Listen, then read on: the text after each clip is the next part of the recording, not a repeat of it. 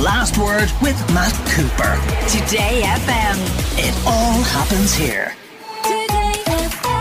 Now, today we're going to continue discussing drug use and drug misuse. Given that we focused last week on the Citizens' Assembly on drug use, which started at the weekend and returned to the topic yesterday. And today we're going to talk to a woman who is taking a very keen interest in the entire conversation because of what happened to her daughter, who became involved with drugs, became addicted, and unfortunately, who died in April 2017. Aileen Malone, thank you so much for taking the time to join us here today and for coming in to talk a little bit about your daughter, Dara. Tell us why you think it's important to talk about Dara. Okay, well, first, thanks very much, Matt, for giving me the opportunity to talk. I think it's really important to talk about Dara because I really want people to know that people who have problematic drug use are real people. They're fully rounded humans. They have people who love them. They have loved. They love as well too. They have had lives. They continue to have lives, and their voices matter as well. Their voices are very important in this conversation. Dara um, was really intelligent. She was bright. She was quirky. She was sharp and funny, and she wrote. She wrote a blog called Degree of Uncertainty. She also wrote for Dublin Inquirer, and she specifically wrote one article called Every Addict Has the Right to a Better Life. And that was published in March 2016, just over a year before she died. She had strong opinions on um, on austerity because it was the austerity years mostly that she wrote about, and on how policies, government policies, impacted further on down the line, and particularly how they impacted vulnerable communities. The way you talk about it there, Aileen, very much indicates how much she was loved and is still loved. And how did you cope with her addiction in the first place before having to cope with the tragedy of her loss? Ooh, it was heartbreaking. Absolutely, really heartbreaking and so confusing as well, too like she became so unreliable. You know, you'd ring, try and ring, she wouldn't answer the phone. You'd arrange to meet, she wouldn't turn up, and we didn't know. Um, yeah, we we tried our best. We tried an awful lot of things to help Dara, to help her get get the support she needed. But Dara then started to suffer from really bad mental health. She started self harming, she had anxiety, she had depression. She tried to take her life a few times. And it was incredibly stressful, incredibly difficult to deal with. And then when the services didn't seem to be there, the appropriate services at the appropriate times, it was, I mean, just shocking hard. What can you say? But this is the experience of most families who have problematic drug use in their midst. That's what I was just about to ask you about. In the first place, sort of how unexpected was it to you that you would actually have to deal with this for one of your children? Oh, completely. Because we didn't have, Dara wasn't a troublemaker when she was a teenager. She wasn't. She she studied, she had fun too. She played basketball, but she wasn't into drinking. She wasn't into makeup and clothes that much. A little bit into clothes, but in a quirky kind of a way, an individual to express her individuality. She loved music. Um, she loved the X Files. She loved these kind of random kind of things. Um, she was a bit of a nerd. So, no, we didn't expect this at all. It was really unexpected for us. How did she get into drugs and how did her addiction develop? Um, I'm not quite sure exactly how she first got into drugs, but she did become part of the rave scene. And I know that herself and her friends used to go out at weekends and they'd go to raves all weekend. And obviously, there were drugs then. And she was working at this stage. She was working in a good job in IT. And they used to smoke heroin. Now, I didn't know this at the time, obviously, and I only found out about this years and years later when she told me. But they used to smoke heroin on Sunday nights to come down so that they'd be able to go to work and do their work, their five day week before the next weekend. And sadly, Dara became addicted, but some of her friends didn't. And they just, they managed not to. And I don't know why that is. Like, it could be genetic, it could be some predisposition to addiction, it could be because I suspect, looking back now and having learned more about neurodiversity, that perhaps she had ADHD, or Dara had said herself to me about a few months before she died. She sent me an email on adult diagnosis of autism, and she wondered was she on a spectrum or something. Or then, of course, there's the other things. You know, there was a certain amount of chaos in our background when she was young. Um, not desperately unusual stuff, but it was there. Um, we lived for a long time, eight years or so, we lived in a deprived area. Maybe it was that. Maybe was just being different and not fitting in. I don't know. I don't know why she, why it happened to her and not to others. When did it become obvious to you that she had developed addiction to drugs? It was other family members told us and we had become concerned at that stage because she had become unreliable, because she didn't appear right. What um, age would she have been at this stage? She was in her mid to late 20s. Yeah, yeah. Another aspect of it been so unexpected, maybe that that would happen to your adult child. Yeah. Well, she was in her early 20s when she started going to raves, but do you know she was living away from home? She wasn't living with us. So, yeah, and it was other family members. And we did ask, we said, Does she need, do you need help? And of course, Dara being Dara, no, no, I'm fine. I can, I can sort this. Don't worry. And it was only a few years later that she started looking for help. That she came to you looking for mm-hmm. help?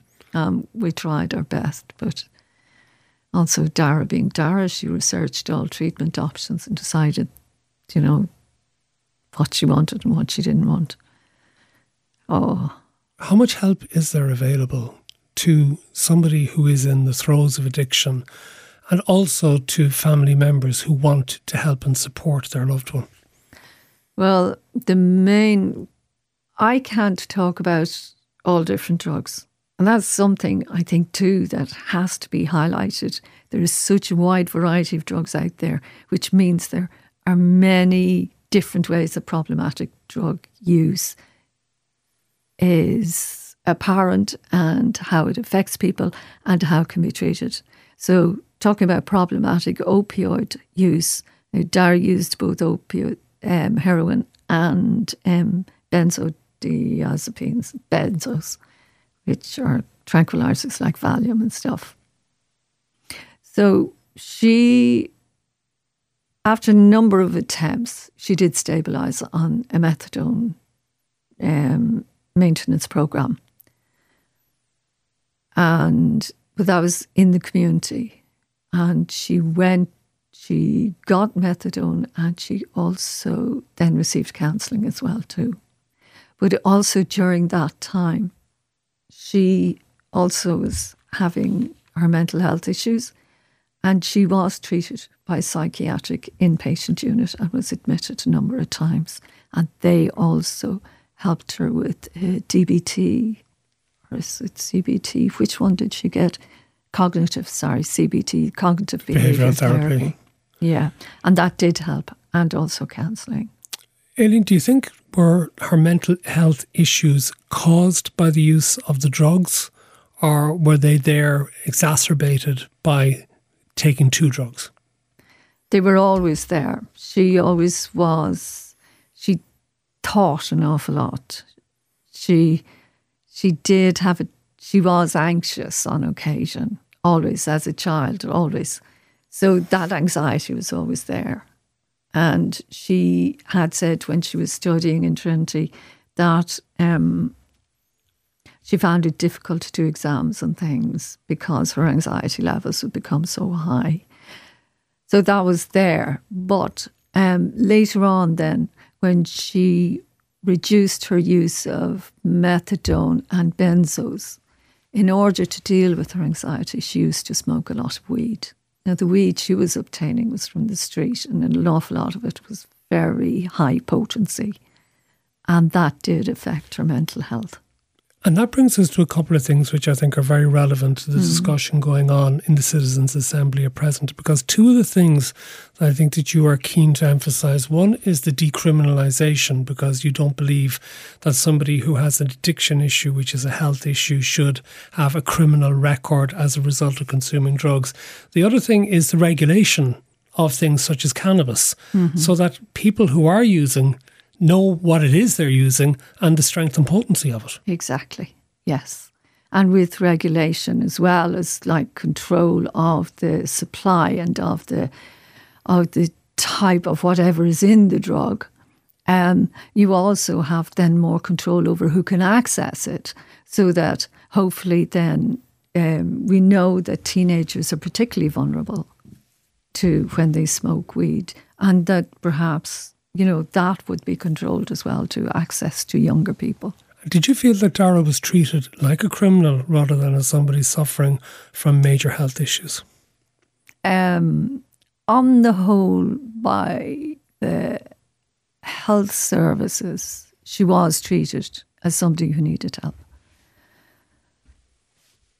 I suppose generally she was, but obviously, when that video was shared. Yeah, and I, I want to bring this up as sensitively as possible because yeah. there may be people who are aware of it. Because in 2017, she suffered a psychotic incident mm-hmm. and she ran down Harcourt Street naked, and somebody videoed it. And then a Garda, who was subsequently suspended and then who left the force, put it online, which was just utterly disgraceful mm-hmm. behaviour to happen. And I can only imagine that that caused you distress as well as obviously causing Dara enormous distress as well. Yeah. That devastated our family. It was like a bomb going off in the family. Yeah. Um, it was horrendous. And I haven't completely come to terms with that. And I suspect that I never will because yeah, just even start to imagine how she must have felt when she realised there was hundreds of thousands of views and also the comments and that that were put underneath it, expressing pity or scorn or just abuse. So yeah, that was that was bad, very bad. For all the people who are kind, there are a lot of people who are very unkind and unsympathetic to people who were addicted to drugs. Yeah. Oh, and also have to correct you. She didn't run down Harcourt Street. She walked. Okay. And yeah, she just walked normally, as if like it was just a normal day, as if she had just forgotten to put her clothes on. She died a few days later. She did. She drowned. She drowned in Lough Derg in Tipperary. She had gone down to Tipperary to stay with her friend again, the shock of that must have been just unbearable almost. Yeah. But we were lucky. Um, many many people came around us. Dara had written something. Um, oh, I hope I can remember it properly. We are all like a flock of starlings, creating intricate, amazing patterns um, this is the, oh, we're all like a flock of starlings, creating intricate, amazing patterns in the sky. This is the Ireland I want to see.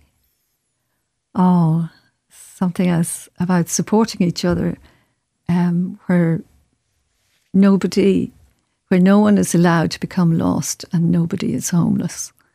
She wrote that in September 2016 or something quite like that. Okay. and, and I say, echoing then her words, people came around us and people supported us. What do you hope will come out of this citizens' assembly? I, Oh. mean, I know you watched it over the weekend, didn't you? The first weekend of work. I did, yeah, yeah. And I was greatly encouraged, particularly by the first day and by the quality of questions that the participants of the Citizens' Assembly uh, were asking. It was obvious that a great deal of attention and thought was being given, and I'm really heartened by that. And I- empathy. Yes, empathy as well. I'm hopeful that this Citizens' Assembly will enable us to have an honest discussion about drug use. Um, we have a certain amount of hypocrisy in this country. Like we have illegal drugs, which are alcohol and nicotine, which cause a huge amount of harm as well too. Um, but we need to talk. We need to talk more about drugs, to be honest about them, um, that we'll gain a better understanding of drug use and about people who use drugs and realise that they are human beings who have, through many varied routes and for many varied reasons, become addicted and that they are deserving of help and support rather than of criminalisation. Um, there's many different types of drug users, from occasional users of cannabis to those with serious problematic drug use. Um, what else would I like? Yeah, the people I loved were not criminals. They were beautiful people. Because I've known Dara is not the only person I know who has tried, do, try, who has died as a result of drug use. Well, hopefully, the Citizens' Assembly will be hearing all sorts of voices and will be hearing the official positions that have been adopted by the state over the years, as well as new ways of thinking. And then the members who have been put together, chaired by Paul Reid, will produce their report later in the year. And as more information is discussed in future weekends, we'll continue following it here on The Last Word.